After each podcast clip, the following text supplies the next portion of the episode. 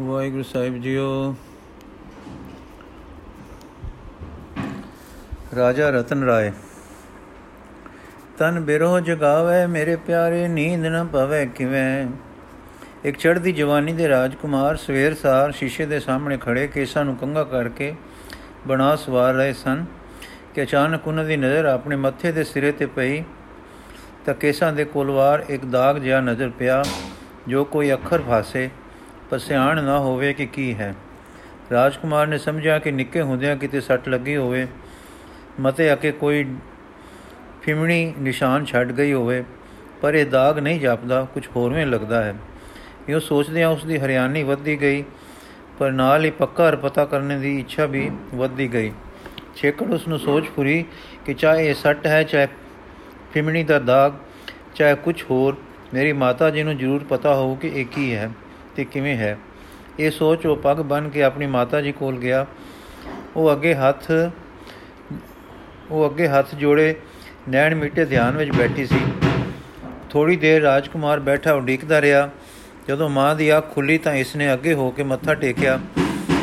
ਮਾਂ ਨੇ ਛਾਤੀ ਨਾਲ ਲਾਇਆ, ਮੱਥਾ ਚੁੰਮਿਆ ਤੇ ਫੇਰ ਸਿਰ ਤੇ ਪਿਆਰ ਦਿੱਤਾ। ਉਸ ਵੇਲੇ ਰਾਜਕੁਮਾਰ ਨੇ ਸਿਰ ਤੋਂ ਪੱਗ ਲਾ ਕੇ ਮਾਂ ਨੂੰ ਕਿਹਾ, ਮਾਂ ਜੀ, ਇਹ ਮੇਰੇ ਸੀਸ ਤੇ ਕਾਹਦਾ ਨਿਸ਼ਾਨ ਹੈ? ਮਾਂ ਨੇ ਨਿਸ਼ਾਨ ਵੱਲ ਡਿੱਠਾ, ਸੀਸ ਝੁਕਾਇਆ। ਨੈਣ ਬੰਦ ਹੋ ਗਏ ਤੇ ਦੋ ਚਾਰ ਬੁੰਦਾਂ ਅਥਰੂਆਂ ਦੀਆਂ ਨੈਣਾਂ ਤੋਂ ਵਗੀਆਂ। ਇਹ ਵੇਖ ਕੇ, ਇਹ ਦੇਖ ਕੇ ਰਾਜਕੁਮਾਰ ਘਬਰਾਇਆ ਕਿ ਮਤੇ ਮੈਂ ਆਪਣੀ ਮਾਂ ਨੂੰ ਉਦਾਸ ਨਾ ਕਰ ਬੈਠਾ ਹਾਂ ਕੱਲ ਹੋ ਕੇ ਕਹਿਣ ਲੱਗਾ, ਅੰਮਾ ਜੀ, ਮੈਂ ਕੋਈ ਬੇਅਦਬੀ ਕੀਤੀ ਹੈ ਜੋ ਆਪ ਰੁੰਨੇ ਰੁੰਨੇ ਹੋ? ਮਾਂ ਦੀਆਂ ਅੱਖਾਂ ਖੁੱਲੀਆਂ ਅਥਰੂ ਅਜੇ ਭਰ ਰਹੇ ਸਨ। ਬੱਚੇ ਵੱਲ ਤੱਕੀ ਤੇ ਹੱਥ ਨਾਲ ਨਹੀਂ ਦਾ ਇਸ਼ਾਰਾ ਕੀਤਾ।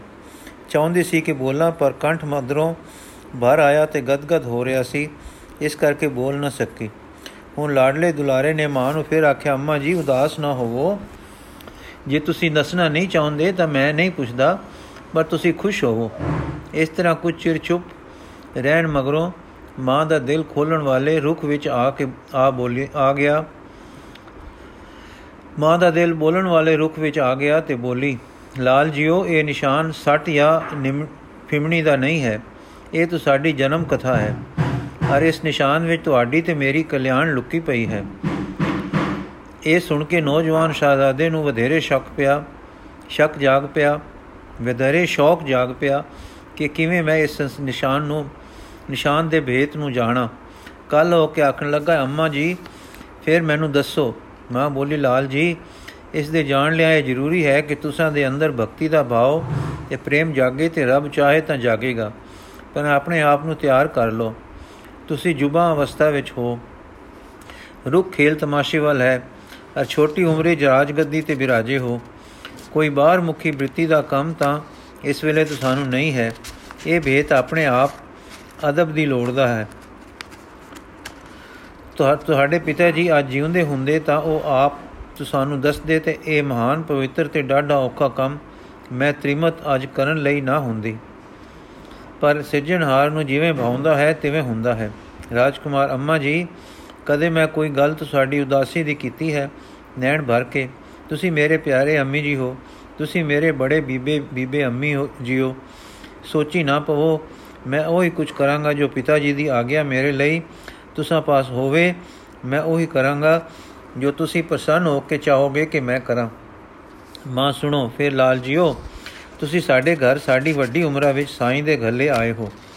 ਅੱਜ ਬਹੁਤ ਬਰਸ ਬੀਤੇ ਹਨ ਤਾਂ ਕਾਮਰੂਪ ਦੇ ਦੇਸ਼ ਨੂੰ ਫਤਿਹ ਕਰਨ ਵਾਸਤੇ ਅਕਬਰ ਨੇ ਰਾਜਾ ਮਾਨ ਸਿੰਘ ਨੂੰ ਘਲਿਆ ਸੀ।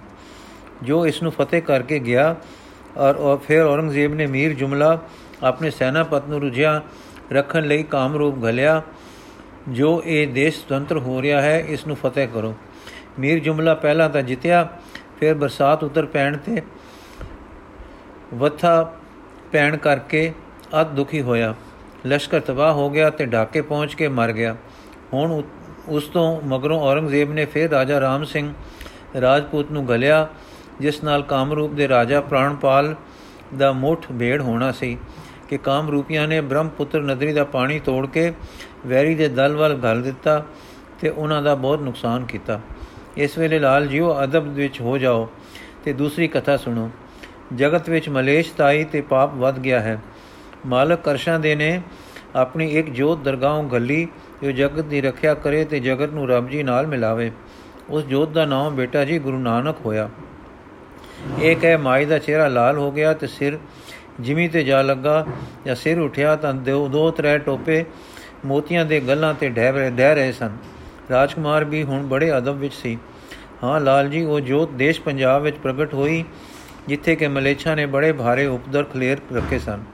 ਸ੍ਰੀ ਗੁਰੂ ਨਾਨਕ ਦੇਵ ਜੀ ਨੇ ਸਾਰੀ ਦੁਨੀਆ ਵਿੱਚ ਲਗਭਗ ਫਿਰ ਕੇ ਸਤਨਾਮ ਦਾ ਛਤਰ ਜੁਲਾਇਆ ਤੇ ਜੀਵਾਂ ਦੇ ਵਾਹਿਗੁਰੂ ਜੀ ਨਾਲ ਮੇਲ ਕਰਾਏ। ਰਾਜਕੁਮਾਰ ਕਾਲਾ ਹੋ ਕੇ, ਅੰਮਾ ਜੀ, ਆਪ ਹੁਣ ਕਿੱਥੇ ਹਨ? ਮਾਤਾ ਬੇਟਾ ਜੀ, ਆਪ ਤਾਂ ਆਪਣੇ ਦੇਵੀ ਕੰਮ ਕਰਕੇ ਸਾਈਂ ਦੇ ਚੇਸ ਚਲੇ ਗਏ, ਪਰ ਆਪਣੀ ਜਗ੍ਹਾ ਜੋਤ ਜਗਾ ਗਏ ਹਨ। ਉਹਨਾਂ ਦੇ ਮਗਰੋਂ ਸ੍ਰੀ ਗੁਰੂ ਅੰਗਦ ਦੇਵ ਜੀ ਹੋਏ, ਉਹਨਾਂ ਦਾ ਹੀ ਰੂਪ, ਉਹਨਾਂ ਦੀ ਹੀ ਜੋਤ। ਆਪ ਵੀ ਇਸ ਮੋਏ ਮੁਰਦੇ ਸੰਸਾਰ ਵਿੱਚ ਜੀ ਦਾਨ ਜਾਨ ਦਿੰਦੇ, ਆਪਣੀ ਥਾਂ ਗੁਰੂ ਅਮਰਦਾਸ ਜੀ ਦੇ ਸਰੂਪ ਵਿੱਚ ਆਪਣੀ ਜੋਤ ਜਗਾ ਕੇ ਹਰੀ ਦੇ ਦੇਸ਼ ਚਲੇ ਗਏ। ਇਸ ਤਰ੍ਹਾਂ ਲਾਲ ਜੀ ਗੁਰੂ ਨਾਨਕ, ਦੇਵ ਜੀ ਤੋਂ ਮਗਰੋਂ 8 ਗੁਰੂ ਸਾਹਿਬ ਹੋਏ।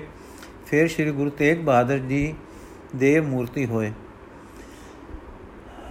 ਪਹਿਲੇ 8 ਸਤਗੁਰਾਂ ਦੇ ਤਾਂ ਅਸਾਂ ਨਾਮ ਕਰਨੀਆਂ ਤੇ ਜਾਸੀ ਸੁਣੇ ਹਨ, ਪਰ ਸੁਭਾਗ ਹਨ ਇਹ ਅੱਖਾਂ ਜਿਨ੍ਹਾਂ ਨੌਵੀਂ ਜੋਤ ਦੇ ਸਾਖਿਆਤ ਦਰਸ਼ਨ ਕੀਤੇ। ਰਾਜਕੁਮਾਰ ਚਾਉ ਵਿੱਚ ਕਾਲਾ ਹੋ ਕੇ ਕਦੋਂ? ਅੰਮਾ ਜੀ, ਕਦੋਂ? ਦੱਸੋ ਨਾ ਕਦੋਂ? ਮਾਤਾ ਲਾਲ ਜੀਓ, ਉਦੋਂ ਜਦੋਂ ਅਜੇ ਤੁਸੀਂ ਇਸ ਜਗਤ ਵਿੱਚ ਨਹੀਂ ਸੇ ਆਏ। ਰਾਜਕੁਮਾਰ, ਤੁਸੀਂ ਗਏ ਸੋ ਦਰਸ਼ਨ ਕਰਨ? ਮਾਤਾ ਨਹੀਂ, ਲਾਲ ਜੀ, ਸ੍ਰੀ ਗੁਰੂ ਜੀ ਆਪ ਆਏ ਸੇ। ਦੇਸ਼ ਅਸ਼ਾਮ, ਅਸਾਮ ਨੂੰ ਤਾਰਨ। ਆਦ ਗੁਰੂ ਸ੍ਰੀ ਸਤਗੁਰੂ ਨਾਨਕ ਦੇਵ ਜੀ ਵੀ ਸਾਡੇ ਦੇਸ਼ ਆਏ ਸੇ।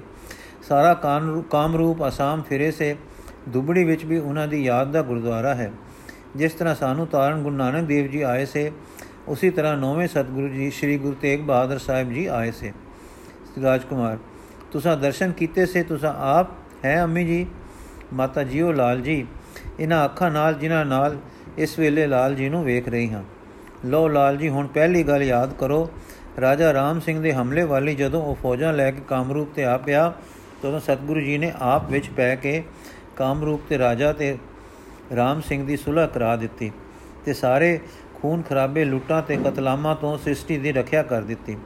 ਰਾਜਕੁਮਾਰ ਗੁਰੂ ਜੀ ਦਾ ਡੇਰਾ ਤਦੋਂ ਕਿੱਥੇ ਸੀ? ਸਾਡੇ ਇਲਾਕੇ ਵਿੱਚ? ਮਾਤਾ ਸ਼੍ਰੀ ਗੁਰੂ ਜੀ ਤਦੋਂ ਆਪ ਢਾਕੇ ਵਿੱਚ ਜੋਤ ਜਗਾ ਰਹੇ ਸਨ। ਢਾਕੇ ਤੋਂ ਮਥਰਾਪੁਰ ਗਏ ਤੇ ਫਿਰ ਰੰਗਾ ਮਾਟੀ ਬ੍ਰਹਮਪੁੱਤਰ ਦੇ ਕਿਨਾਰੇ ਜਾ ਡੇਰੇ ਲਾਏ। ਪਰ ਸੁਲਹ ਵੇਲੇ ਦਰਿਆ ਪਾਰ ਹੋ ਕੇ ਕਾਮਰੂਪ ਦੇ ਰਾਜਾ ਤੇ ਰਾਮ ਸਿੰਘ ਦੀ ਸੁਲਹ ਕਰਾਈ ਸੀ। ਦੁਬੜੀ ਵਿੱਚ ਗੁਰੂ ਨਾਨਕ ਦੇਵ ਜੀ ਦੇ ਪਵਿੱਤਰ ਕੀਤੇ ਟਿਕਾਣੇ ਗੁਰੂ ਜੀ ਨੇ ਇੱਕ ਉੱਚਾ ਟਿੱਬਾ ਬਣਵਾਇਆ ਸੀ ਤੇ ਕਈ ਸਿੱਖ ਉੱਥੇ ਛੋੜ ਗਏ ਛੋੜ ਗਏ ਸੇ, ਜੋ ਧਰਮ ਦਾ ਪ੍ਰਚਾਰ ਕਰਦੇ ਹਨ।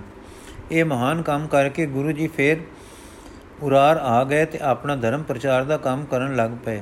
ਤਦੋਂ ਤੇਰੇ ਪਿਤਾ ਜੀ ਨੇ ਉਹਨਾਂ ਦਾ ਯਸ਼ ਸੁਣਿਆ ਤੇ ਸਾਨੂੰ ਸਾਰਿਆਂ ਨੂੰ ਲੈ ਕੇ ਦਰਸ਼ਨ ਕਰਨ ਗਏ। ਅਸੀਂ ਸਾਰੇ ਗੁਰੂ ਨਾਨਕ ਦੇਵ ਜੀ ਦੇ ਵੇਲੇ ਤੋਂ ਗੁਰੂ ਘਰ ਦੇ ਸਿੱਖ ਸਾਂ, ਪਰ ਬਹੁਤ ਕੁਝ ਭੁੱਲ ਚੁੱਕਾ ਸੀ।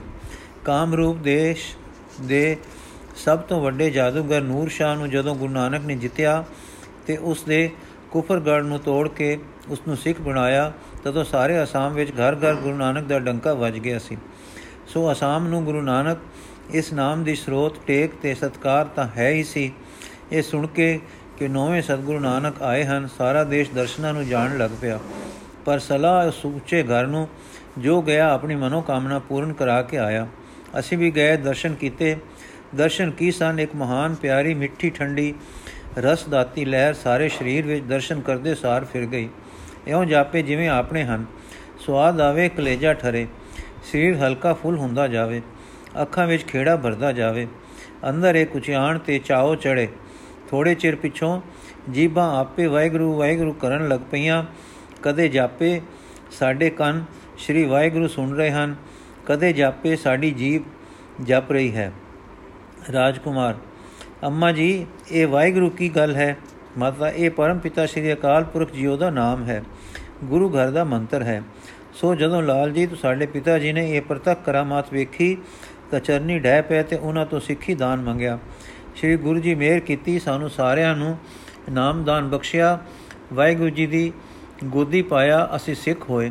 ਇੱਕ ਦਿਨ ਸਾਡੇ ਪਿਤਾ ਜੀ ਨੂੰ ਉਦਾਸ ਵੇਖ ਕੇ ਸ਼੍ਰੀ ਗੁਰੂ ਜੀ ਨੇ ਪੁੱਛਿਆ ਕਿ, ਰਾਜਾ, ਉਦਾਸ ਕਿਉਂ ਹੈ? ਉਹਨਾਂ ਨੇ ਕਿਹਾ, ਸੱਚੇ ਪਾਤਸ਼ਾਹ, ਉਮਰਾ ਹੁਣ ਵੱਡੀ ਹੋ ਰਹੀ ਹੈ ਤੇ ਘਰ ਬੇਟਾ ਨਹੀਂ ਹੈ। ਰਾਜ ਗੱਦੀ ਹੋਣ ਕਰਕੇ ਕਦੇ ਚਿੰਤਾ ਆ ਜਾਂਦੀ ਹੈ ਕਿ ਮੈਂ ਦੇਸ਼ ਦਾ ਰਾਜਾ ਹਾਂ। ਇਸ ਮੇਰੇ ਰਾਜ ਨੂੰ ਕੌਣ ਸੰਭਾਲੇਗਾ? ਪ੍ਰਜਾ ਦੀ ਰੱਖਿਆ ਕੌਣ ਕਰੇਗਾ? ਅੱਗੇ ਤਾਂ ਇਹ ਦਿਲਗੀਰੀ ਖਿਹੜਾ ਹੀ ਨਹੀਂ ਛੋੜਦੀ ਸੀ। ਪਰ ਜਦ ਦੇ ਆਪ ਜੀ ਦੇ ਚਰਨ ਕਮਲ ਪਰਸੇ ਹਨ, ਚਿਤ ਸੁਖੀ ਹੈ। ਕਦੇ ਕਦੇ ਕਿਸੇ ਵੇਲੇ ਚੇਤਾ ਆ ਜਾਂਦਾ ਹੈ, ਤਾਂ ਦੁਚਤਾਈ ਹੋ ਪੈ ਜਾਂਦੀ ਹੈ। ਕਦੇ ਚਿਤ ਕਰਦਾ ਹੈ ਕਿ ਮੈਨੂੰ ਕੀ ਮੈਨੂੰ ਸਾਰਾ ਸੁਖ ਮਿਲ ਗਿਆ ਹੈ, ਮੈਂ ਭਜਨ ਕਰਾਂ। ਜਗਤ ਦਾ ਮਾਲਕ ਪ੍ਰਜਾ ਦੀ ਰੱਖਿਆ ਆਪ ਕਰਦਾ ਹੈ, ਆਪੇ ਕਰੇਗਾ। ਕਦੇ ਚਿਤ ਕਰਦਾ ਹੈ ਕਿ ਸ਼੍ਰੀ ਜੀਓ ਸਭ ਦਾਤਾਂ ਦੇ ਦਾਤੇ ਹਨ, ਇਹ ਦਾਤ ਮੈਂ ਵੀ ਮੰਗ ਲਵਾਂ। ਇਸ ਵੇਲੇ ਲਾਲ ਜੀ ਸ਼੍ਰੀ ਗੁਰੂ ਜੀ ਨੇ ਆਪਣੇ ਹੱਥ ਦੀ ਛਾਪ ਨਾਲ ਖੇਡ ਰਹੇ ਸਨ। ਛਾਪ ਉਂਗਲ ਤੋਂ ਲਾ ਕੇ ਹੱਥ ਵਿੱਚ ਫੜੀ ਸੀ ਤੇ ਹੱਥਾਂ ਵਿੱਚ ਇਧਰ ਉਧਰ ਕਰ ਰਹੇ ਸਨ ਤੇ ਗੱਲ ਆਪਣੇ ਪਿਤਾ ਦੀ ਜੀ ਦੀ ਸੁਣ ਰਹੇ ਸਨ। ਅੱਖਾਂ ਕੁਝ ਮਸਤਾਨੀਆਂ ਜਈਆਂ ਮਿਚਦੀਆਂ ਖੁੱਲਦੀਆਂ ਡਾਢਾ ਸਵਾਦਲਾ ਪ੍ਰਭਾਵ ਪਾ ਰਹੀਆਂ ਸਨ। ਸਤਜੁਰ ਜੀ ਅੱਗੇ ਹੁਣ ਜਰਾ ਖੁੱਲ ਕੇ ਆਪ ਦੇ ਪਿਤਾ ਜੀ ਨੇ ਬਿਨੇ ਕੀਤੀ ਕਿ ਜੇ ਆਪ ਮਿਹਰ ਕਰੋ, ਇੱਕ ਬਾਲਕਾ ਹੋ ਜਾਏ ਤਾਂ ਗੁਰੂ ਨਾਨਕ ਦੇ ਘਰੋਂ ਲੋਕ ਪਰਲੋਕ ਦੋਵੇਂ ਸਵਰ ਜਾਣ। ਇਹ ਕਹਿ ਰਾਜਾ ਸ੍ਰੀ ਗੁਰੂ ਜੀ ਦੇ ਚਰਨਾਂ ਤੇ ਡੈ ਪਿਆ। ਆਪਨੇ ਉਸੇ ਰੰਗ ਵਿੱਚ ਛਾਪ ਨਾਲ, ਜਿਸ ਨਾਲ ਕੇ ਖੇਲਦੇ ਸਨ, ਆਪ ਦੇ ਪਿਤਾ ਦੇ ਮੱਥੇ ਉੱਤੇ ਇੱਕ ਠੋਕਰ ਦਿੱਤੀ ਤੇ ਕਿਹਾ, ਰਾਜਾ, ਗੁਰੂ ਨਾਨਕ ਦੇ ਦਰੋਂ ਇੱਕ ਬਾਲਕਾ ਆਵੇਗਾ। ਉਸ ਦੇ ਸਿਰ ਤੇ ਕੇਸ ਹੋਣਗੇ। ਲੰਮੇ ਜੋ ਸਦਾ ਰਹਿਣਗੇ, ਉਸ ਦੇ ਸੀਸ ਤੇ ਇਹ ਸਾਡੀ ਛਾਪ ਦਾ ਚਿੰਨ ਹੋਵੇਗਾ, ਤਾਂ ਕਿ ਤੁਹਾਨੂੰ ਭਰੋਸਾ ਰਹੇ ਕਿ ਇਹ ਠੀਕ ਗੁਰੂ ਨਾਨਕ ਦੇ ਦਰੋਂ ਆਇਆ ਹੈ। ਸੋ ਲਾਲ ਜੀ, ਉਹਨਾਂ ਦੇ ਬਚਨ ਪੂਰੇ ਹੋਏ। ਠੀਕ ਉਸ ਦਿਨ ਤੋਂ ਵਰਾ ਮਗਰੋਂ ਤੁਸੀਂ ਜਨਮ ਲੀਤਾ ਤੇ ਸਾਰਾ ਪਰਿਵਾਰ ਇਹ ਦੇਖ ਕੇ ਅਚਰਜ ਰਹਿ ਗਿਆ ਕਿ ਤੁਹਾਡੇ ਸੀਸ ਪਰ ਨਾ ਨਿਰਾ ਮੋਰ ਦਾ ਚਿੰਨ ਹੈ, ਪਰ ਉਸ ਮੋਰ ਵਿੱਚ ਜੋ ਗੁਰਮੁਖੀ ਅੱਖਰਾਂ ਦਾ ਇੱਕ ਓੰਕਾਰ ਸੀ, ਉਹ ਇੱਕ ਓੰਕਾਰ ਦਾ ਨਿਸ਼ਾਨ ਛਾਪ ਦੀ ਨਿਸ਼ਾਨੀ ਦੇ ਅੰਦਰ ਲੱਭਦਾ ਹੈ। ਸੋ ਬਰਖੁਰਦਾਰ ਤੂੰ ਸਤਗੁਰਾਂ ਦੇ ਵਾਕ ਮੁਜਬ ਉਹਨਾਂ ਦਾ ਸਦਿਆ, ਉਹਨਾਂ ਦਾ ਬਖਸ਼ਿਆ, ਗੁਰੂ ਨਾਨਕ ਦੇ ਦਰੋਂ ਆਇਆ ਹੈ। ਇਹ ਚਿੰਨ ਕਲਯੁਗ ਦੇ ਤਾਰਨਹਾਰ ਰੱਬੀ ਨਵਤਾਰ ਜੀ ਦੀ ਮੋਹਰ ਨਿਸ਼ਾਨੀ ਹੈ। ਰਾਜਕੁਮਾਰ ਹੁਣ ਸੁਣਦਾ ਸੁਣਦਾ ਅਚਰਜ ਵਿੱਚ ਲਹਿਰਾ ਰਿਹਾ ਸੀ ਕਿ ਉਸ ਦੇ ਨੈਣਾ ਵਿੱਚੋਂ ਵੀ ਇੱਕ ਮੋਤੀ ਡਰਿਆ। ਬੜਾ ਲੰਮਾ ਸਾਹ ਲਿੱਤਾ ਤੇ ਕਹਿਣ ਲੱਗਾ, ਅੰਮਾ, ਕੀ ਕਿਵੇਂ ਮੈਂ ਵੀ ਉਹਨਾਂ ਦਾਤਿਆਂ ਦੇ ਦਰਸ਼ਨ ਕਰ ਸਕਦਾ ਹਾਂ? ਹੁਣ ਅੰਮਾ ਨੇ ਬੜਾ ਲੰਮਾ ਸਾਹ ਲਿਆ ਤੇ ਰੋ ਪਈ। ਗਲਾ ਰੁਕ ਗਿਆ ਤੇ ਕਿੰਨਾ ਚਿਰ ਬੇਬਲਤਾ ਵਿੱਚ ਬੋਲ ਨਾ ਸਕੀ।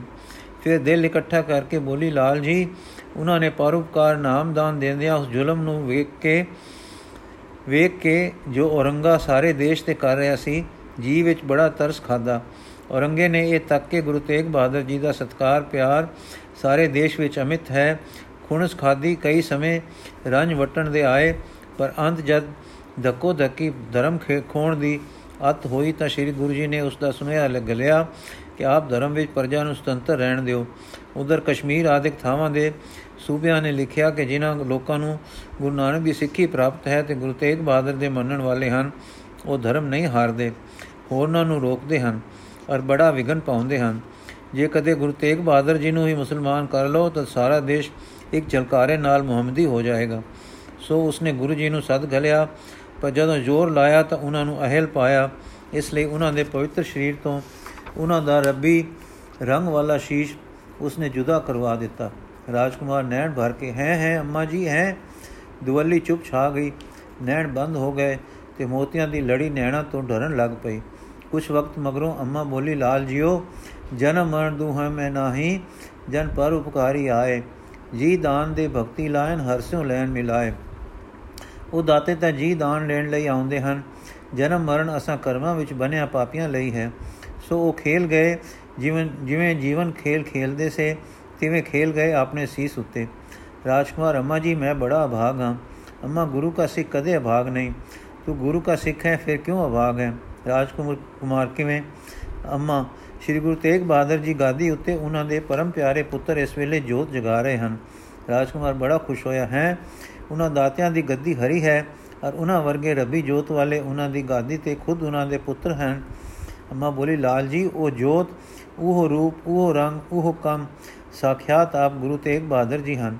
ਲਾਲ ਜੀ, ਇਸ ਬਲੀ ਘਰਾਣੇ ਵਿੱਚ ਜੋ ਰੁਗਾਦੀ ਤੇ ਬੈਠਦਾ ਹੈ, ਕਿਸੇ ਰੱਬੀ ਵੇਤ ਨਾਲ ਗੁਰੂ ਨਾਨਕ ਜੀ ਦੀ ਜੋਤ ਉਹਨਾਂ ਵਿੱਚ ਵਰਤ ਜਾਂਦੀ ਹੈ।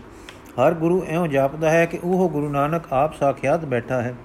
ਕੇਵਲ ਕਾਇਆ ਪਲਟ, ਪਲਟਾ ਆਇਆ ਹੈ। ਰਾਜਕੁਮਾਰ ਅੰਮਾ ਜੀ, ਧਰਤੀ ਦੇ ਕਿਸ ਟਿਕਾਣੇ ਜੋਤ ਜਗ ਰਹੀ ਹੈ? ਅੰਮਾ, ਪੰਜਾਬ ਦੇ ਸਤਲੁਜ ਨਦੀ ਦਾ ਕਿਨਾਰਾ, ਹਿਮਾਲਿਆ ਦੀਆਂ ਕੰਧੀਆਂ, ਸ਼ਿਵਾਲਕ ਦੀਆਂ ਟਿੱਬੀਆਂ, ਅਨੰਦਪੁਰ ਨਾਮੇ ਨਗਰੀ ਵਿੱਚ। ਰਾਜਕੁਮਾਰ, ਹੈ ਤਾਂ ਦੂਰ, ਪਰ ਦੂਰ ਨਹੀਂ। ਜੇ ਤੁਸੀਂ ਆਗਿਆ ਦਿਓ ਤਾਂ ਉਦਮ ਕਰਾਂ, ਦਰਸ਼ਨ ਕਰਾਂ, ਚਰਨ ਕਮਲ ਪਰਸਾਂ, ਜਿਵੇਂ ਤੁਸੀਂ ਨਾਮ ਪ੍ਰਾਪਤ ਹੋਏ ਹੋ ਹੋਵਾਂ, ਹੋਏ ਹੋ ਹੋਵਾਂ, ਤੁਸੀਂ ਤਰੇ ਹੋ ਮੈਂ ਵੀ ਤਰਾਂ। ਅੰਮਾ ਜੀ, ਪਿਤਾ ਜੀ ਦਾ ਨਾਮ ਪ੍ਰਾਪਤ ਹੋ ਕੇ ਬਹੁਤ ਸੁਖੀ ਜਗਤ ਤੋਂ ਆਏ, ਤੋਂ ਗਏ ਹਨ। ਪਿਤਾ ਜੀ ਨਾਮ ਪ੍ਰਾਪਤ ਹੋ ਕੇ ਬਹੁਤ ਸੁਖੀ ਬਹੁਤ ਸੁਖੀ ਜਗਤ ਤੋਂ ਗਏ ਸਨ। ਅੰਮਾ, ਜੀਓ ਲਾਲ ਜੀ, ਉਹਨਾਂ ਦੇ ਅੰਤ ਸਮੇਂ ਕੋਈ ਜੋਗੀ ਸੰਨਿਆਸੀ ਕਹਿੰਦੇ ਸਨ ਕਿ ਐਸਾ ਅੰਤ ਕਿਸੇ ਮਹਾ ਤਪਸਵੀ ਜੋਗੀ ਰਾਜ ਦਾ ਨਹੀਂ ਹੁੰਦਾ। ਇਹ ਲਾਲ ਜੀ ਸਭ ਸਤਗੁਰ ਜੀ ਦੀ ਮਿਹਰ ਦਾ ਸਦਕਾ ਤੇ ਨਾਮ ਦਾ ਪ੍ਰਤਾਪ ਸੀ। ਰਾਜਕੁਮਾਰ, ਅੰਮਾ ਜੀ, ਤੁਸੀਂ ਜੋ ਮੈਂ ਪੰਜਾਬ ਚੱਲਾਂ ਤਾਂ ਚਲ, ਨਾਲ ਚਲੋਗੇ? ਅੰਮਾ, ਇਸ ਤੋਂ ਉੱਤਮ ਅਵਸਰ ਮੇਰੇ ਲਈ ਇਸ ਢਲਦੀ ਅਵਸਥਾ ਵਿੱਚ ਕਿਹੜਾ ਹੈ ਕਿ ਮੇਰਾ ਸਰਵਣ ਪੁੱਤਰ ਮੈਨੂੰ ਮੇਰੇ ਜੀਵਨ ਗੁਰੂ ਦੇ ਦਰਸ਼ਨ ਕਰਾਵੇ? ਮਾਂ ਦੀ ਹਾਂ ਤੋਂ ਰਾਜਕੁਮਾਰ ਨੂੰ ਇੰਨੀ ਖੁਸ਼ੀ ਹੋਈ ਕਿ ਉਹ ਖੁਸ਼ੀ ਨੂੰ ਛੁਪਾਉਣ ਲਈ ਚੰਗਾ ਚੰਗਾ ਕਹਿ ਕੇ ਮਾਂ ਨੂੰ ਮੱਥਾ ਟੇਕ ਕੇ ਛੇਤੀ ਨਾਲ ਚਲਾ ਗਿਆ। ਮਾਂ ਨੇ ਉਸੇ ਵੇਲੇ ਉੱਠ ਕੇ ਗਲ ਪੱਲਾ ਪਾਇਆ ਤੇ ਡਾਢੇ ਪਿਆਰ ਵਿੱਚ ਜੁੜ ਕੇ ਅਰਦਾਸਾ ਸੋਧਿਆ। ਦਸਾਂ ਪਾਤਸ਼ਾਹੀਆਂ ਦੇ ਨਾਮ ਲਏ।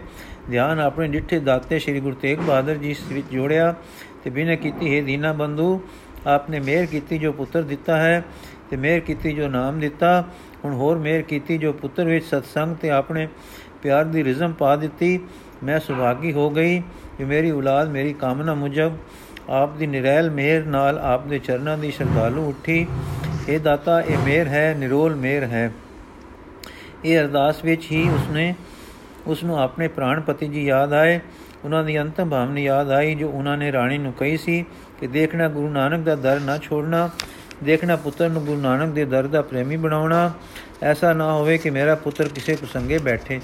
ਮੈਂ ਟੁਰ ਚਲਿਆ ਹਾਂ, ਪੁੱਤ ਅਜੇ 7 ਵਰਸ਼ ਦਾ ਬੱਚਾ ਹੈ, ਹੁਣ ਇਸ ਨੂੰ ਸਤਗੁਰ ਦੇ ਰਸਤੇ ਜੋੜਨ ਦਾ ਜਿੰਮਾ ਤੁਸਾਂ ਦਾ ਹੈ। ਇਹ ਸਭ ਕੁਝ ਯਾਦ ਆ ਕੇ ਰਾਣੀ ਸ਼ੁਕਰ ਵਿੱਚ ਰੋ ਪਈ ਤੇ ਆਖਣ ਲੱਗੀ, ਹੈ ਮੇਰੇ ਸਿਰ ਦੇ ਸਾਈਂ ਜੀ, ਆਪ ਦਾ ਲਾਲ, ਆਪ ਦਾ ਲਾਲ ਗੁਰਚਰਨਾ ਦਾ ਪ੍ਰੇਮੀ ਹੋ ਗਿਆ ਹੈ। ਮੇਰੇ ਸਿਰ ਪਰ ਆਪ ਦਾ ਧਰਿਆ ਫਰਜ਼ ਗੁਰੂ ਨੇ ਅੱਜ ਆਪ ਪੂਰਨ ਕਰ ਦਿੱਤਾ ਹੈ। ਮਨ ਆਸ ਉਡੀਣੀ ਮੇਰੇ ਪਿਆਰੇ ਦੋਏ ਨੈਣ ਜੁਗਤੇ, ਰਾਜਕੁਮਾਰ ਦੇ ਚਾਵਾਂ ਭਰੇ, ਚਿੱਤ ਨੂੰ ਆਪਣੀ ਹੀ ਮਾਂ ਦੇ ਹੱਥੋਂ ਇੱਕ ਚੋਭ ਲੱਗ ਗਈ। ਚਾਹੋ ਕੁਝ ਘਟ ਗਿਆ, ਉਹ ਚਾਹੋ ਜੋ ਜਵਾਨੀ ਦੇ ਹੁਲਾਰੇ ਦਾ, ਬੇਪਰਵਾਹੀ ਦਾ ਹੁੰਦਾ ਹੈ, ਉਸ ਦੀ ਥਾਂ ਇੱਕ ਰੁੱਖ ਨੇ ਮੱਲੀ। ਮਨ ਨੇ ਇੱਕ ਰੁੱਖ ਫੜ ਲਿਆ, ਇੱਕ ਨੁਕਤਾ ਪੈਦਾ ਹੋ ਗਿਆ, ਜਿਸ ਵੱਲ ਮਨ ਨੂੰ ਇੱਕ ਖਿੱਚ ਜਈ ਲੱਗ ਗਈ।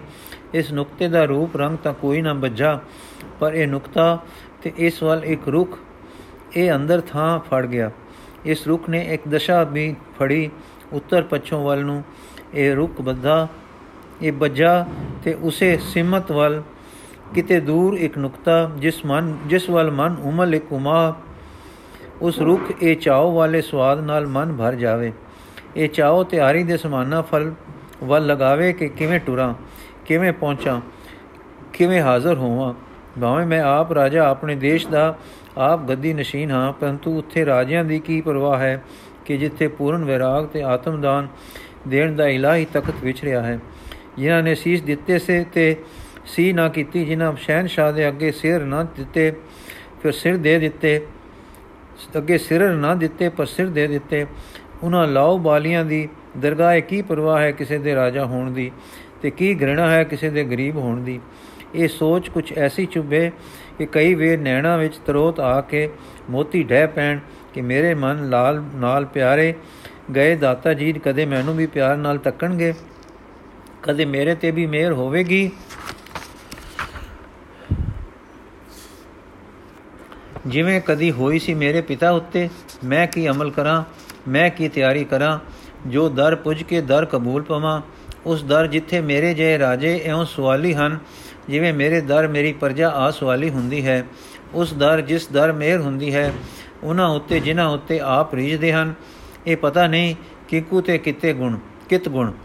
ਇਸ ਤਰ੍ਹਾਂ ਦੀਆਂ ਸੋਚਾਂ ਹਨ ਜੋ ਰਾਜਾ ਨੂੰ ਦਿਲਗੀਰ ਕਰਦੀਆਂ ਹਨ।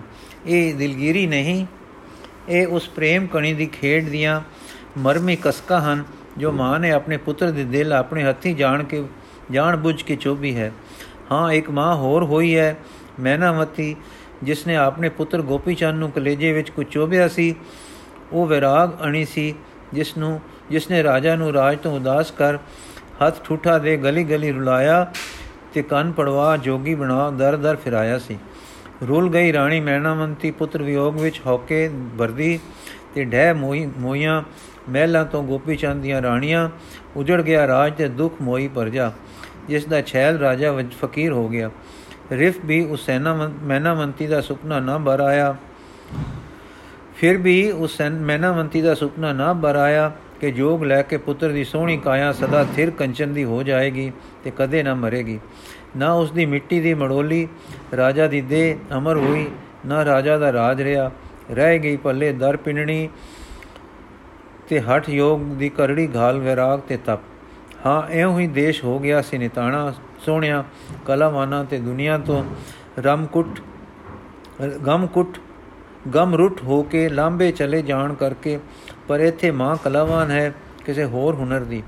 ਪੁੱਤਰ ਨੂੰ ਨਹੀਂ ਸੁਲਾਈ ਸੁੱਕੇ ਵਿਰਾਗ ਦੀ ਨਸ਼ਤਰ, ਪਰ ਪੋੜੀਓਸ ਉਸ ਦੇ ਕਾਲਜੇ ਮਿੱਠਾ ਮਿੱਠਾ ਬਿਨਾ ਬਿਨਾ ਪਿਆਰ ਦਾ ਤੀਰ ਰੁਕ ਦਿੱਤਾ ਸੋ ਉਸ ਦੇ ਮਨ ਨੂੰ ਕਿਸੇ ਜਿਉਂਦੇ ਨੁਕਤੇ ਵੱਲ, ਜਿਸ ਉੱਤੇ ਟਿਕੇ ਉਸ ਦਾ ਧਿਆਨ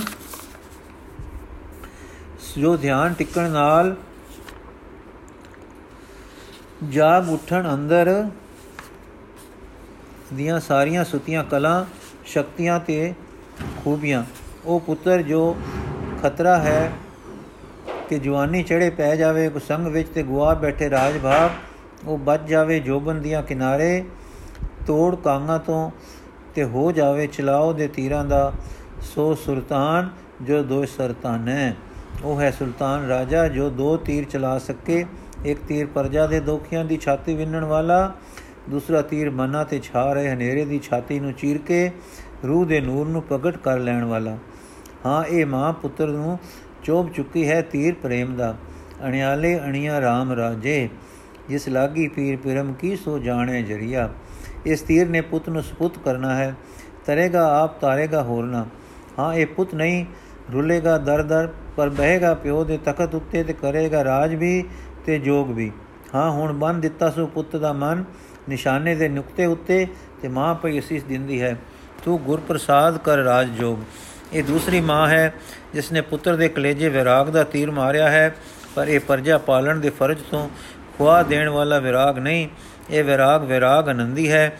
ਇਸ ਇਹ ਵਿਰਾਗ ਰਸ ਵਿਰਾਗ ਹੈ ਜਿਸ ਨੂੰ ਪਾ ਕੇ ਮਾਂ ਦਾ ਵਿਨਿਆ ਪੁੱਤ ਹੁਣ ਰੋਂਦਾ ਹੈ, ਪਰ ਕੀ ਰੋਂਦਾ ਹੈ? ਮੇਰਾ ਮਨ ਤਨ ਬਹੁਤ ਬੈਰਾਗਿਆ ਹਰ ਨੈਣ ਰਸ ਭਿੰਨੇ। ਮਨ ਬੈਰਾਗਿਆ ਗਿਆ ਪਰ ਇਸ ਵਿਰਾਗ ਨੇ ਨੈਣਾਂ ਨੂੰ ਰਸ ਭਿੰਨੇ ਕਰ ਦਿੱਤਾ ਹੈ। ਦਿਲਗੀਰੀ ਉਦਾਸੀ ਢਹਿੰਦੀਆਂ ਕਲਾਂ, ਗਮ ਰੁਟਤਾਈ ਗਮ ਰੁਟਤਾਈ ਵਿੱਚ ਨਹੀਂ ਲੈ ਗਿਆ। ਹਾਂ, ਮਾਂ ਦੀ ਹੀ ਪ੍ਰੇਮ ਬਾਣੀ ਨੇ ਇਸ ਦਾ ਮਨ ਮਾਰਿਆ ਹੈ, ਪਰ ਬੇਨਿਸ਼ਾਨੇ ਨਹੀਂ ਸੁਟਿਆ। ਪ੍ਰੇਮ ਦਾ ਤੀਰ ਸੁਗੜ ਕਰਦਾ ਹੈ, ਜਿਨ ਅੰਤਰ ਹਰ ਹਰ ਪ੍ਰੀਤ ਹੈ ਤੇ ਜਨ ਸੁਗੜ ਸਿਆਣੇ RAM ਰਾਜੇ। ਸੋ ਰਾਜਾ ਹੁਣ ਪ੍ਰੇਮ ਵਿਨੇ ਪ੍ਰਵੇਦਿਆ, ਹੋ ਪ੍ਰੇਮ ਇੱਕ ਜਿਉਂਦੇ ਨਿਸ਼ਾਨੇ ਦਾ ਹੈ। ਰੁਖ ਹੈ ਅੰਦਰੋਂ ਉਸ ਨਿਸ਼ਾਨੇ ਵੱਲ ਤੇ ਹਰ ਵੇਲੇ ਲਗਨ ਹੈ ਲਗਨ ਹੈ ਪਿਆਰੇ ਤੇ ਦਰਸ਼ਨ ਤਾਂਗ ਦੀ। ਹਾਂ, ਵਿਰਾਗ ਹੈ ਤੇ ਮਰਮੀ ਚੋਭਾਂ, ਪਰ ਨਾਲ ਚਾਓ ਹੈ ਦਰਸ਼ਨ ਦਾ। ਆਸ ਹੈ ਪ੍ਰਾਪਤੀ ਦੀ, ਲਗਨ ਹੈ ਆਪਣਨ ਦੀ, ਤੇ ਉਮਾ ਆਉਂਦਾ ਹੈ ਪਿਆਰੇ ਨੂੰ ਰਝਾਵਣ ਦਾ। ਇਉਂ ਹੈ ਵਿਰਾਗ ਤੇ ਇਉਂ ਹੈ ਰਸ। ਗੁਰਮਤ ਦੇ ਪ੍ਰੇਮ ਵਿੱਚ ਰਸ ਵਿਰਾਗ ਹੁੰਦਾ ਹੈ। ਰਸ ਹੈ ਜੋ ਪਿਆਰਾ ਲੱਗਦਾ ਹੈ, ਪ੍ਰੀਤਮ ਰਸ ਹੈ ਕਿਉਂਕਿ ਮਿਠਾਸ ਆਉਂਦੀ ਹੈ, ਪ੍ਰੀਤਮ ਦੇ ਸਵਾਦ ਦੀ। ਪਰ ਆਪ ਤੇ ਆਪਣਾ ਸਾਰਾ ਕੁਝ ਪਿਆਰੇ ਉਤੋਂ ਸਦਕੇ ਕਰਦੇ ਜੀ ਖੁਸ਼ ਹੁੰਦਾ ਹੈ। ਦੇ ਕੇ ਰਸ ਚੜਦਾ ਹੈ, ਇਹ ਜੋ ਦੇਣ ਦਾ, ਸਦਕੇ ਕਰਨ ਦਾ, ਸਦਕੇ ਹੋਣ ਦਾ ਭਾਵ ਹੈ, ਇਹ ਅਸਲ ਵਿਰਾਗ ਹੈ। ਸਿਰ ਵਿਰਾਗਾਂ ਦੇ ਇਹ ਵਿਰਾਗ ਹੈ, ਸੋ ਪ੍ਰੇਮ ਕੀ ਹੈ? ਦਾਤੇ ਦਾ ਪ੍ਰੇਮ ਕੀ ਹੈ? ਰਸ ਵਿਰਾਗ। ਪੂਰਬ ਕਰਮ ਅੰਕੁਰ ਜਬ ਪ੍ਰਗਟੇ, ਬੇਟਿਓ ਪੁਰਖ ਰਸਿਕ ਬੈਰਾਗੀ ਹਾਂ ਜੀ, ਮਾਂ ਤੇ ਪੁੱਤ ਦਾ ਕਾਲਜਾ ਵਿਨ ਘਤਿਆ ਹੈ, ਪਰ ਦੇਖੋ ਸਵਰਣਮਤੀ ਸਵਰਣਮਤੀ ਮਾਤਾ ਮੈਨਾਵੰਤੀ ਤੋਂ ਸਿਆਣੀ। ਮਾਤਾ ਹੈ ਜਗਤ ਤੋਂ ਉਦਾਸੀ ਦਾ, ਖੁਸ਼ਕ ਵਿਰਾਗ ਦਾ ਤੀਰ ਨਹੀਂ ਸੁਮਾਰਿਆ ਪਰ ਰਸ ਵਿਰਾਗ ਦਾ ਤੀਰ ਮਾਰ ਕੇ ਵਿਨਿਆ ਸੂ। ਹਾਂ, ਖਿੱਚ ਵਿਆ, ਖਿੱਚ ਵਿੱਚ ਪਾਇਆ ਸੂ ਗੁਰੂ ਨਾਨਕ ਦੇਵ ਦੀ, ਜੋ ਰਸਕ ਬੈਰਾਗੀ ਹੈ। ਰਾਜਾ ਹੁਣ ਕੀ ਕਰ ਰਿਹਾ ਹੈ? ਪਿਆਰੇ ਲਈ ਸੁਗਾਤਾਂ ਲੱਭਦਾ ਹੈ। ਸੁਗਾਤਾਂ ਭਾਲਦਾ ਹੈ। ਅਸਾਮ ਹਾਥੀਆਂ ਦਾ ਦੇਸ਼ ਹੈ। ਸੋ ਲੱਭਾ ਸੋ ਇੱਕ ਮਕਣਾ ਹਾਥੀ, ਕਾਲਾ ਧੂਤ, ਪਰ ਜਿਸ ਦਾ ਮੱਥਾ ਚਿੱਟਾ ਹੈ। ਚਿੱਟਾ ਹਾਥੀ ਦੰਦ ਦੰਦ ਵਾਂਗੂ। ਇਹ ਚਿੱਟਾ ਮੱਥਾ ਸਿਰ ਉੱਤੇ ਚਿੱਟੀ ਲਕੀਰ ਲੈ ਪਿੱਠ ਤੇ ਹੁੰਦਾ ਪੂੰਛ ਤੱਕ ਇਹੋ ਚਿੱਟੀ ਲਕੀਰ ਲੈ ਗਿਆ ਹੈ। ਇਹ ਚਿਟਾਸ ਦੀਆਂ ਨਿੱਕੀਆਂ ਨਿੱਕੀਆਂ ਧਾਰੀਆਂ ਲੱਤਾਂ ਵੱਲ ਗਈਆਂ ਹਨ। ਮਾਨੋ ਇੱਕ ਕੈਲਾਸ਼ ਪਰਬਤ ਦਾ ਨਮੂਨਾ ਹੈ। ਪ੍ਰੇਮ ਨੇ ਬਰਛਾ, ਬਰਫਾਂ, ਪੰਗਰ ਦਿੱਤੀਆਂ ਹਨ। ਤੇ ਉਸ ਦੇ ਮੱਥੇ ਉੱਤੇ ਮਾਨ ਸਰੋਵਰ ਬਣ ਗਿਆ ਹੈ ਤੇ ਚਾਰ ਚਫੇਰੇ ਨਦੀਆਂ ਵਹਿ ਟੁਰੀਆਂ ਹਨ। ਹਾਥੀ ਆਪਣੀ ਕਿਸਮ ਦਾ ਆਪ ਹੈ, ਹੋਰ ਨਹੀਂ ਲੱਭਦਾ ਇਸ ਦੇ ਨਾਲ ਦਾ। ਰਾਜੇ ਦੇ ਮਨ ਉਮਾ ਹੈ ਕਿ ਇਸ ਤੇ ਚੜਨਗੇ ਮੇਰੇ ਮਨ ਦੇ ਰਾਜੇ, ਮੈਂ ਦੇਖਾਂਗਾ ਤੇ ਆਪਣੇ ਧਨ ਭਾਗ ਸਮਝਾਂਗਾ। ਚਾਹੋ ਹੈ ਰਾਜੇ ਨੂੰ ਇਸ ਦਰਸ਼ਨ ਦੇ ਦੇਖਣ ਦਾ। ਆਪਣੀ ਉਮੰਗ ਉਮੰਗਾਂ ਵਾਲੀ ਹੈ, ਜਵਾਨੀ ਹੈ। ਰਾਜੇ ਨੂੰ ਨਹੀਂ ਚਾਹੋ ਫੁਰਿਆ, ਇਹ ਕਿ ਮੈਂ ਚੜਾ ਇਸ ਹਾਥੀ ਉੱਤੇ ਤੇ ਮੇਰੀ ਪਰਜਾ ਵੇਖੇ ਤੇ ਖੁਸ਼ ਹੋਵੇ ਕਿ ਸਾਡਾ ਰਾਜਾ ਹੈ ਤੇ ਫਿਰ ਮੈਂ ਖੁਸ਼ ਹੋਵਾਂ ਤੇ ਖੇੜਾਂ ਕਿ ਮੈਂ ਕਿਹੜਾ ਰਾਜਾ ਹਾਂ। ਇਸ ਫੁਰਨੇ ਦਾ ਨਾਂ ਫੁਰਨਾ, ਇਸ ਚਾਉ ਦਾ ਨਾਂ ਚੜਨਾ ਇਹ ਹੈ ਵਿਰਾਗ ਜੋ ਬੇਮਲੂਮ ਬਿਨਾ ਪੀੜ ਕੀਤੇ ਵੜ ਗਿਆ ਹੈ ਰਾਜੇ ਦੇ ਅੰਦਰ। ਇਹ ਰੋਣ, ਦਿਲਗੀਰੀ ਉਦਾਸੀ ਦੀ ਮਨ ਢਾ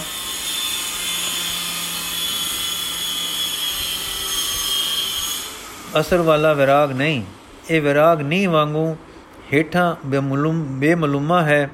ਇਸ ਦੇ ਉੱਤੇ ਉਸਰ ਰਿਹਾ ਹੈ। ਉਹ ਚਾਉ ਦਾ ਮੰਦਰ ਜੋ ਪ੍ਰਗਟ ਹੋ ਰਿਹਾ ਹੈ, ਇਸ ਆਸ ਦੇ ਰੂਪ ਵਿੱਚ ਕਿ ਕਿਹੜੀ ਸੁਲਖਣੀ ਹੋਵੇਗੀ, ਉਹ ਘੜੀ ਜਦੋਂ ਮੈਂ ਤੱਕਦਾ ਹੋਵਾਂਗਾ, ਇਹਨਾਂ ਨੈਣਾ ਨਾਲ ਇਸ ਤੇ ਉੱਤੇ ਚੜੇ ਹੋਣਗੇ ਮੇਰੇ ਸਾਹਿਬ ਤੇ ਮੇਰਾ ਲੂ ਲੂ ਖਿੜ ਰਿਹਾ ਹੋਵੇਗਾ ਉਸ ਸੁਭਾਗ ਦਰਸ਼ਨ ਨਾਲ। ਇਸ ਚਾਉ ਵਿੱਚ ਹਾਥੀ ਦੀ ਪਾਲਣਾ ਹੋ ਰਹੀ ਹੈ। ਹੁੰਦਾ ਹੁੰਦਾ ਅਮਾਰੀ ਝੋਲ ਮੋਤ ਸਰੀਆਂ ਬਣ ਰਹੀਆਂ ਹਨ। ਹੌਦਾ, ਅਮਾਰੀ ਝੋਲ ਮੋਤ ਸਰੀਆਂ ਬਣ ਰਹੀਆਂ ਹਨ। ਹਾਥੀ ਦੇ ਸ਼ਿੰਗਾਰ ਵਾਸਤੇ ਉਧਰ ਕਾਰੀਗਰ ਲੱਗੇ ਹਨ ਹਾਥੀ ਨੂੰ ਸਿਖਾਉਣ ਵਿੱਚ। ਹਾਥੀ ਮਿਸਾਲ ਬਲਦੀ ਚੁੱਕ ਕੇ ਚਾਨਣਾ ਕਰਨਾ ਸਿੱਖ ਗਿਆ ਹੈ। ਤੀਰ ਚਲਾਓ ਤਾਂ ਜਾ ਕੇ ਸੁੰਡ ਨਾਲ ਚੁੱਕ ਲਿਆਉਂਦਾ ਹੈ। ਚੋਰ ਸੁੰਡ ਵਿੱਚ ਦੇ ਦਿਓ, ਅੱਗੇ ਖੜੋ ਕੇ ਸਿਰ ਚੋਰ ਕਰਦਾ ਹੈ। ਫਿਰ ਪਤਾ ਲੱਗਾ ਕਿ ਮੇਰੇ ਦਾਤੇ, ਮੇਰੇ ਆਦਰਸ਼ ਦਾਤੇ ਸ਼ਸਤਰਾਂ ਤੋਂ ਖੁਸ਼ ਹੁੰਦੇ ਹਨ। ਤਦ ਰਾਜਾ ਨੇ ਇੱਕ ਸ਼ਸਤਰ ਬਣਵਾਇਆ। ਪੰਜ ਕਲਾ ਇਸ ਦਾ ਨਾਮ ਸੀ ਗਾਤਰੇ ਵਿੱਚ ਲੱਗਾ ਛੋਟੀ ਕਿਰਪਾਨ ਭਾਸ਼ਦਾ ਸੀ।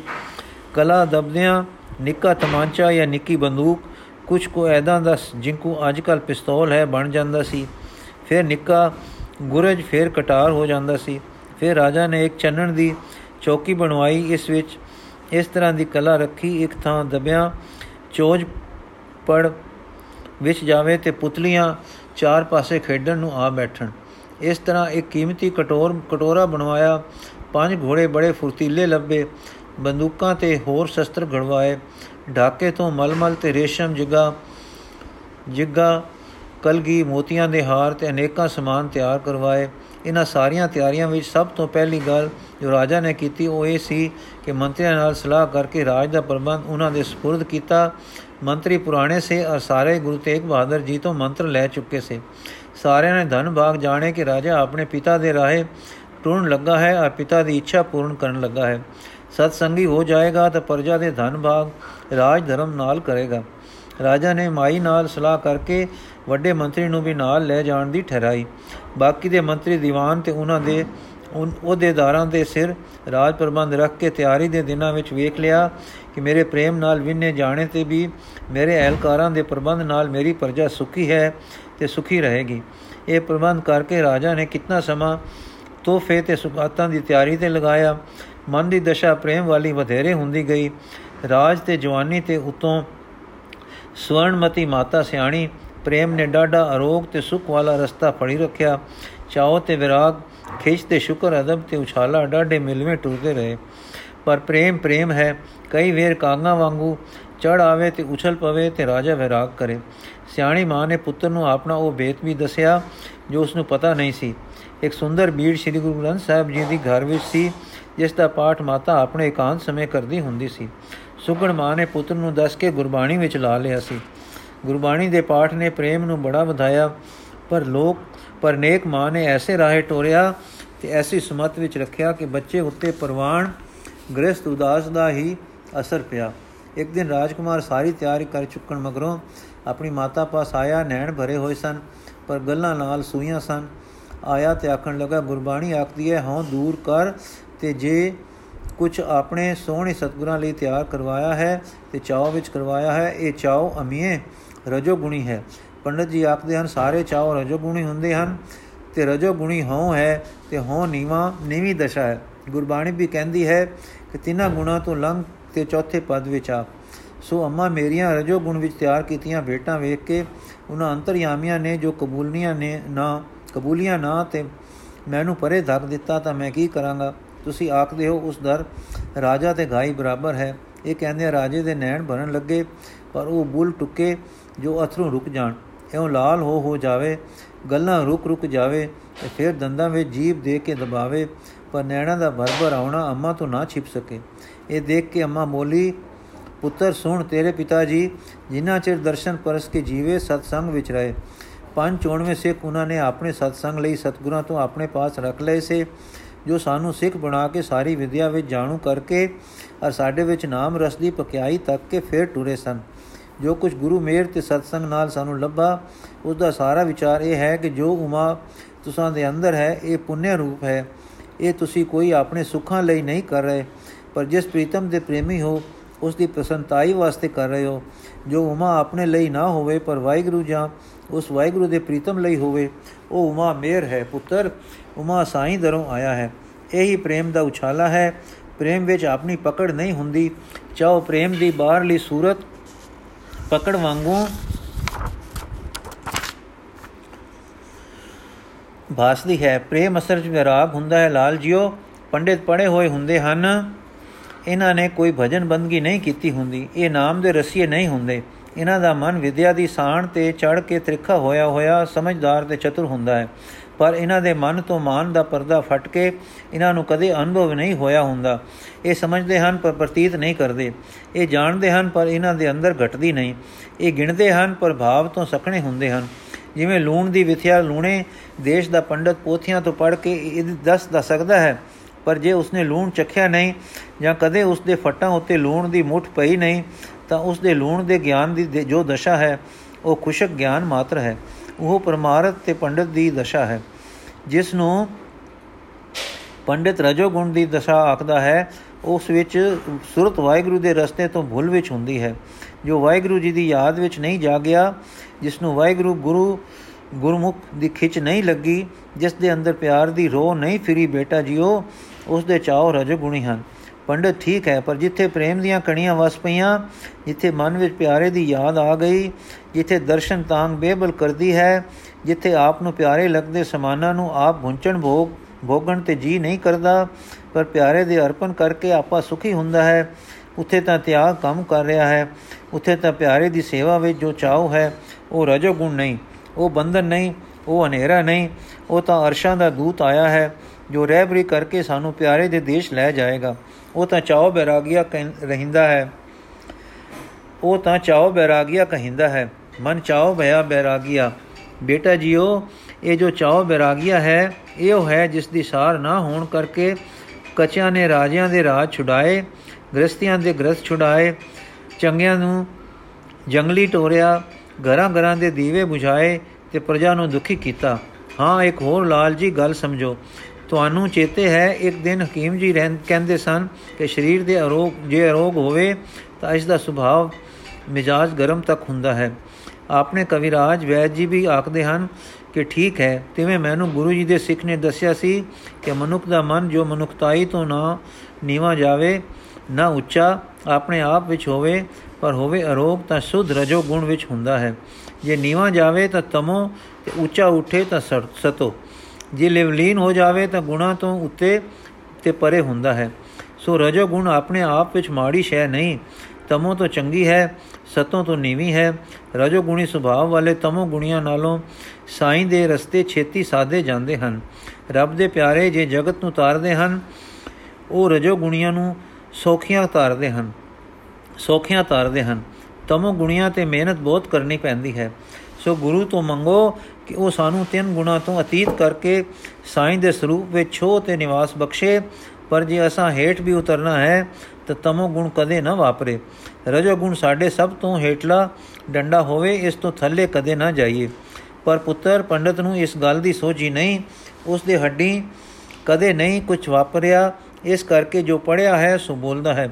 ਜਦੋਂ ਗੁੜੇਗਾ, ਤਦੋਂ ਕੋਈ ਗੱਲ ਹੱਡ ਵਾਪਰੀ ਵੀ ਦੱਸ ਸਕੇਗਾ।